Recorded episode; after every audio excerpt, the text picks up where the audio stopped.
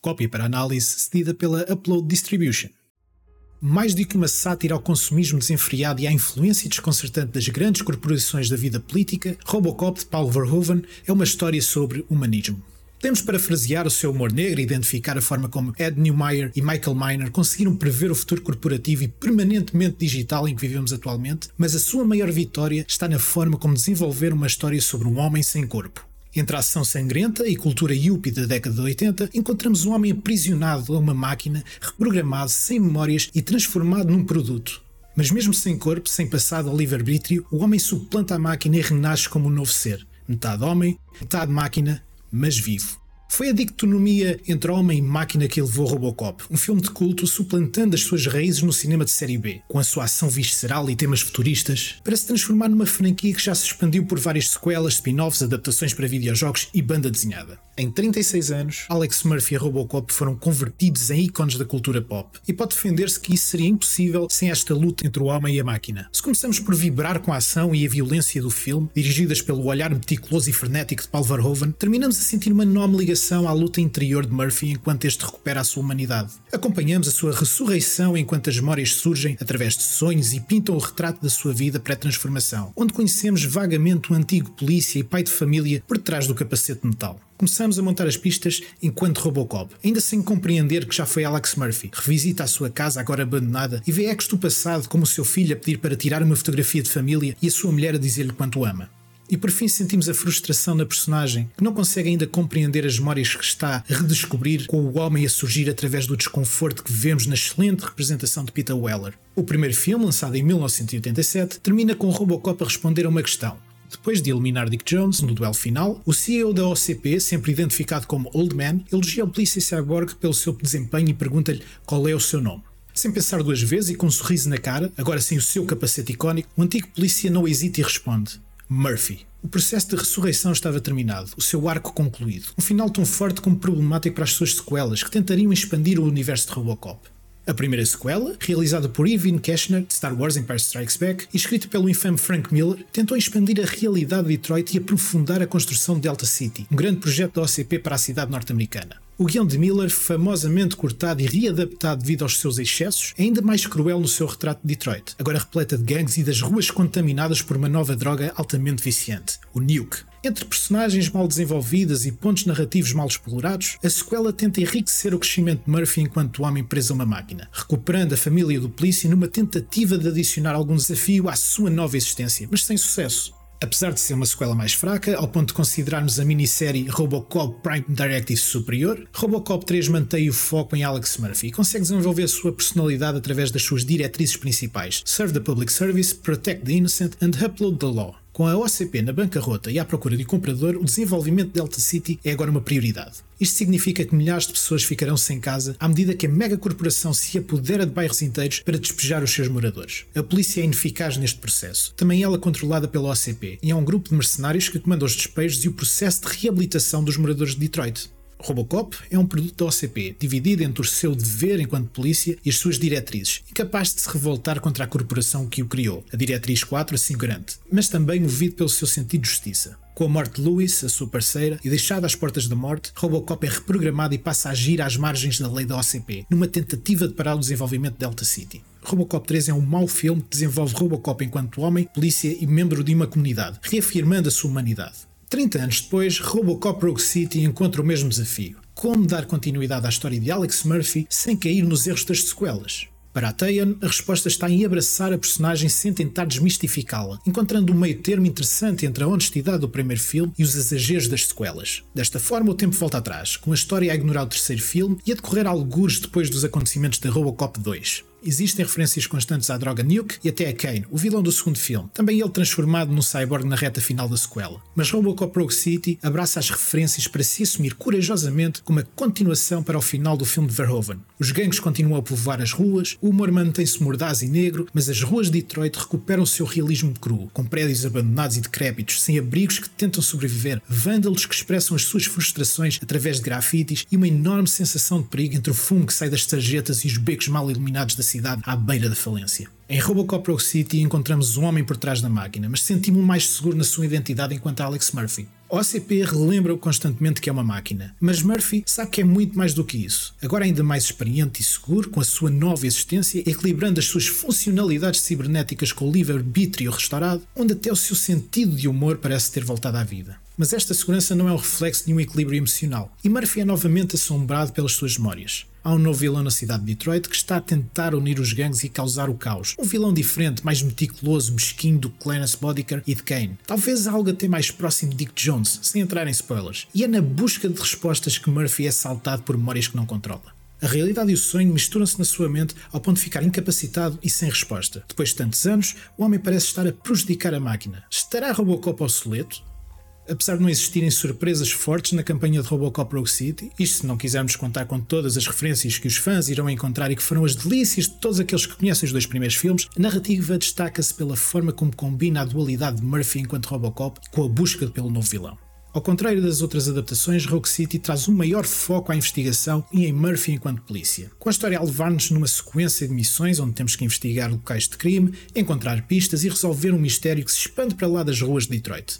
É refrescante ver esta abordagem que procura ir além da ação e da violência que categorizam a série. Ainda que estejam presentes, claro, já que o videojogo é bastante violento e sangrento no seu combate, ao ponto de poder deixar um sorriso sádico no rosto de Verhoeven, construindo uma jogabilidade mais variada através de missões secundárias que desenvolvem a cidade e a personagem através deste foco no processo policial. A adição de escolhas narrativas, por vezes meramente contextuais e sem impacto, ajuda a criar esta ilusão que estamos a moldar Murphy à nossa vontade, mas também a dar-lhe voz sobre as pistas que encontra e sobre os personagens com quem interage ao longo da campanha. Não são sistemas profundos que requerem um número intenso de mecânicas e sistemas para funcionarem, mas servem a narrativa de Rogue City e procuram dar alguma vida e variedade a uma personagem pouco ou nada desenvolvida ao longo dos seus filmes e adaptações. No entanto, existem momentos em que as nossas escolhas têm algum impacto. Podemos, por exemplo, multar ou perdoar um jovem que faz grafites. Se decidirmos multá-lo, podemos encontrar um grafite pejorativo na reta final da campanha, com o jovem a demonstrar a sua raiva para Robocop. O mesmo é sentido na forma como lidamos com Pickles, um criminoso e informador que nos acompanha ao longo de várias missões, o qual podemos ajudar a superar o seu vício. Quando Robocop Rogue City tenta ir além destas pequenas decisões, como a nomeação do próximo presidente de Detroit, as escolhas são mais inconsistentes e nem sempre claras.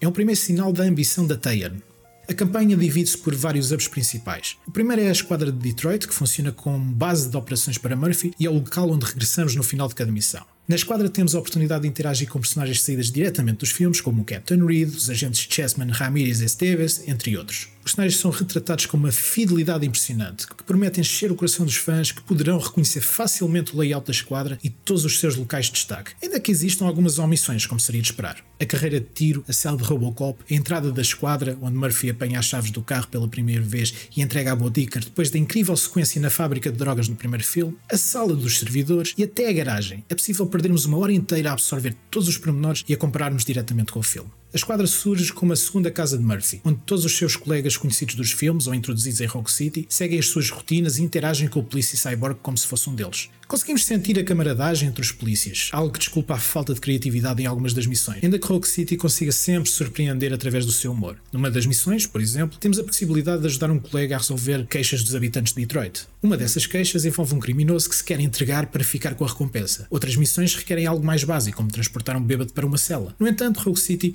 não fecha os olhos à realidade existem momentos mais dramáticos e pessoais, onde temos, por exemplo, que recolher os bens de um colega que foi morto em serviço, algo que também aconteceu a Murphy alguns anos antes.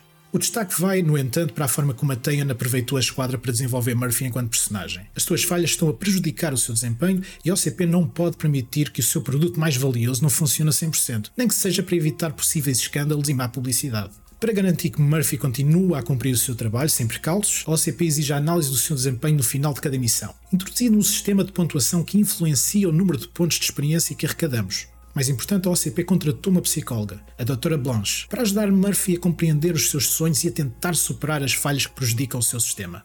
Em pontos específicos da campanha, temos a oportunidade de analisar os acontecimentos que vivemos até então e repensá-los através da perspectiva de Murphy, incluindo as suas memórias passadas. São momentos marcados por algumas escolhas narrativas que precisavam de maior impacto na jogabilidade e no desenvolvimento da campanha, mas são um passo na direção certa porque tratam a personagem com respeito. Isto porque a Tayan parece compreender o que torna Murphy num protagonista tão trágico como interessante. Para a Tayan, esta é a resposta para a problemática narrativa da série. Assumir Murphy enquanto um homem preso numa máquina, seguro da sua identidade, mas para sempre assombrado pelo seu passado passado.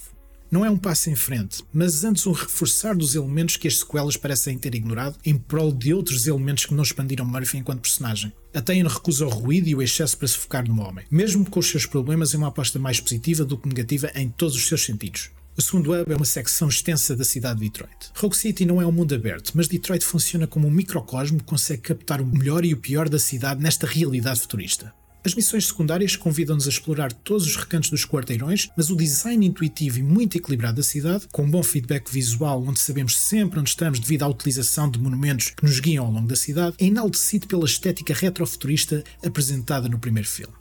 Os cinzentos contrastam com os neons dos placares, as poças de água refletem as estruturas sujas e decrépitas dos complexos de apartamentos e os efeitos volumétricos adicionam algum mistério e até melancolia à cidade desgraçada. Entre as ruas sujas encontramos algumas zonas de interesse, como o salão de jogos e um clube de vídeo repleto de referências. São pormenores que dão vida a uma Detroit que é muito mais do que apenas um momento de passagem na campanha. O que torna tudo mais impressionante foi a forma como Detroit evolui ao longo da campanha. Se começarmos com uma primeira visita noturna à procura de Sut e o seu gangue, depressa reencontramos Detroit durante a manhã e a tarde. A iluminação diurna transforma a cidade e dá-lhe mais vida, reforçando não só a sujidade das ruas, mas também o dia a dia dos seus habitantes. Acima de tudo, Detroit não é uma cidade estática, e isso é uma das maiores surpresas de Rogue City. Não se trata apenas de diferentes momentos do dia, temos também o decorrer da campanha eleitoral, com a cidade a ficar progressivamente mais decorada, ou então momentos mais inesperados, como a limpeza do banco após uma missão secundária. Para um jogo com tantos problemas de desempenho, Rogue City compensa nestes elementos visuais e narrativos. Detroit pode ser o destaque, mas a campanha constrói-se entre os cenários mais expansivos e os momentos mais lineares e centrados na ação. O foco na investigação e nas mecânicas RPG, como a inclusão de missões secundárias, acaba por limitar o design de Rogue City quando a ação ganha finalmente destaque, mas é um problema que só é sentido se tiverem expectativas erradas. Robocop Rogue City não é um revivalismo do género e muito menos segue a estrutura totalmente linear que popularizou os mais recentes FPS, mas é mais funcional na sua combinação entre arenas de combate e os momentos de investigação. Existem ainda alguns puzzles ambientais para resolvermos, tal como colecionáveis para apanhar. Mas pode-se dizer que Rogue City é mais contemplativo do que se esperaria e existe uma catarse em navegar as zonas silenciosas e abandonadas após as sequências de ação. Rogue City abraça a nostalgia e não tem qualquer problema em dar aos fãs aquilo que eles querem na medida em que as suas referências e a reutilização de zonas icónicas da série fazem sentido dentro da campanha do jogo. Um desses cenários é Steam Mill, o complexo industrial onde Alex Murphy foi assassinado. A zona é construída por trechos exteriores e edifícios que expandem a ação e a exploração para níveis um pouco mais labirínticos. Os momentos de combate também ganham alguma complexidade necessária, através da apresentação de motoqueiros, cujas motas podem ser destruídas, e de snipers que atacam de longe, tal como as sequências com campos de mina que mudam a forma como nos movimentamos pelos cenários que pensávamos já conhecer. É difícil não levar a forma como a Tayana expandiu estas zonas que vimos no primeiro filme e adicionou elementos decorativos e narrativos que relembram alguns dos cenários mais icónicos. Com uma narrativa suficientemente interessante e um bom retrato visual da ambiência do primeiro filme, Robocop Rogue City só precisava de se mostrar competente na sua jogabilidade para se assumir como uma melhor adaptação Robocop nos videojogos. Mas a Tayan traz-nos um sistema de mecânicas bastante limado para o seu baixo orçamento. Como seria de esperar, Robocop é um monstro. É pesado, lento e sentimos todos os seus movimentos enquanto jogamos. Noutro jogo isto seria um enorme problema, mas aqui não. Não só Rogue City consegue emular os movimentos e características da personagem, como o combate e o level design mais linear e as suas zonas de combate menos extensas enaltecem o ritmo de Robocop e não o oposto. É um caso onde a produtora compreendeu muito bem a franquia e conseguiu adaptá-la ao nível mecânico para compreender o que funciona e o que não funciona com Robocop. Fora a movimentação, temos à nossa disposição o sistema de mira de clássico de Robocop. De DualSense na mão, quando pressionamos o botão L2 temos acesso a um zoom ligeiro, mas também à visão do Police Cyborg, onde cada inimigo fica identificado por um contorno esverdeado. O sistema de mira usa exatamente o mesmo esquema do filme, até os efeitos sonoros, ainda que seja mais um ponto estético do que mecânico, já que a mira real não é aquela que incide sobre os inimigos para os identificar. A Auto 9 podia ter mais impacto visual e sonoro, mas é excelente de se utilizar, com a sua movimentação a ser fluida e adaptada para o comando da consola. A arma icónica de Robocop também pode ser melhorada através de chips que colecionamos ao longo da campanha e é capaz de ficar tão poderosa que suplanta qualquer outra arma disponível no jogo. Mas se quiserem alguma variedade de combate, Rogue City dá-vos a possibilidade de roubarem as armas aos inimigos e utilizarem micro-Uzis, AKs, shotguns, lança-granadas, entre outras. Tendo em conta a estrutura da campanha e a presença de missões secundárias, tal como um sistema de pontuação, não é uma grande surpresa encontrar mecânicas RPG em Rogue City. Ao todo, temos oito atributos que nos permitem evoluir Robocop à nossa vontade, com cada um desses atributos a dar-nos a possibilidade de desbloquearmos habilidades únicas. Rogue City não é muito surpreendente na forma como introduz as suas habilidades e atributos passivos, mas funcionam bem com a jogabilidade mais pausada do jogo. No que toca a habilidades, temos a possibilidade de desbloquear um dash curto, utilizar uma onda de choque para afastar os inimigos, abrandar o tempo ou outras opções de suporte, como a possibilidade de recuperarmos energia através de outras fontes de energia ou fazendo hacking a equipamentos inimigos. Os atributos passivos influenciam mais a percentagem de dano que podemos receber, a quantidade de bolas que fazem ricochete para evitarmos dano, a possibilidade de arrombar cofres sem termos código, desbloquear a utilização de recursos e de itens, entre outros. O suficiente para ser tudo funcional. Mas vamos ser claros, Rogue City não é um jogo perfeito, mas é difícil não admirar a dedicação da Teyon em criar uma das adaptações mais interessantes da série. No entanto, é impossível defender alguns dos seus problemas técnicos, em alguns momentos, Robocop Rogue City é impressionante. Os cenários são detalhados, a iluminação é consistente e a sua proximidade aos cenários reais é de louvar. Mas o mesmo não pode ser dito dos seus modelos das personagens. O design de Robocop é clássico e aqui surge em todo o seu esplendor, sem adições ou redesigns. Mas as suas dimensões são estranhas e não têm a presença que deveria ter. Os seus movimentos são pouco fluidos ou naturais para a personagem, como se as suas pernas não conseguissem acompanhar muito bem o ritmo dos passos e o modelo parece um boneco desfasado. A direção de cena também não é muito competente, apostando em planos gerais que não destacam estes problemas, em vez de optar por algo mais intimista e aproximado para dar outra grandeza às personagens e aos cenários. Algo que o primeiro filme fez tão bem através da direção de fotografia de Josh Vacano. Como está, a direção de Rogue City é aborrecida, sem profundidade ou textura. Depois temos os inúmeros bugs, os pop-ins, os pop-ups constantes, o stuttering, o dithering, o lip sync arcaico, personagens sem expressão ou vida e as cutscenes cheias de soluços e que às vezes nem são ativadas no tempo correto, ou então acontecem na ordem errada. Infelizmente, a banda sonora também não é memorável, demasiado ambiente e relegada a composições de fundo que pouco pontuam o som da campanha. A salvaguarda é a utilização do tema de Basil Poliduris em momentos-chave, uma lefada de ar fresco que injeta níveis impossíveis de nostalgia. Precisávamos de mais elementos clássicos ou então de uma banda sonora forte, onde até os efeitos sonoros como os passos e movimentos de Robocop podiam ser melhorados. Para os maiores fãs de Robocop, poderá ser difícil olhar objetivamente para o jogo. Apesar dos seus problemas, Rogue City é a concretização de algo que se julgava ser quase impossível. Uma adaptação fiel da série ao mundo dos videojogos, depois de décadas de lançamento pouco memoráveis ou intemporais. É difícil ficar indiferente a um jogo que jorra tanto carinho e respeito pela série. Um jogo que começa exatamente como o primeiro filme, com o noticiário Media Break e a presença de Casey Wong, cujo title screen, apesar de mal feito, procura emular a apresentação do primeiro filme. E como é que se podem ignorar as referências ao jogo Nukem, às armas que Clarence Bodicker e o seu gangue usam no ataque da Steel Mill, ao retrato fiel da casa de Murphy, ou à reconstrução de cenas do filme, ou até o regresso de Peter Weller no papel de Murphy? Ainda que um pouco diferente daquilo que esperava, até a utilização dos zumbidos eletrónicos que acompanham os movimentos de Robocop está lá. Podíamos dedicar muito mais tempo a todas estas referências que a Tain conseguiu introduzir de forma orgânica ao longo da campanha. Na verdade, podíamos dedicar muito mais tempo a todas as referências que a Tain conseguiu introduzir de forma orgânica ao longo da campanha.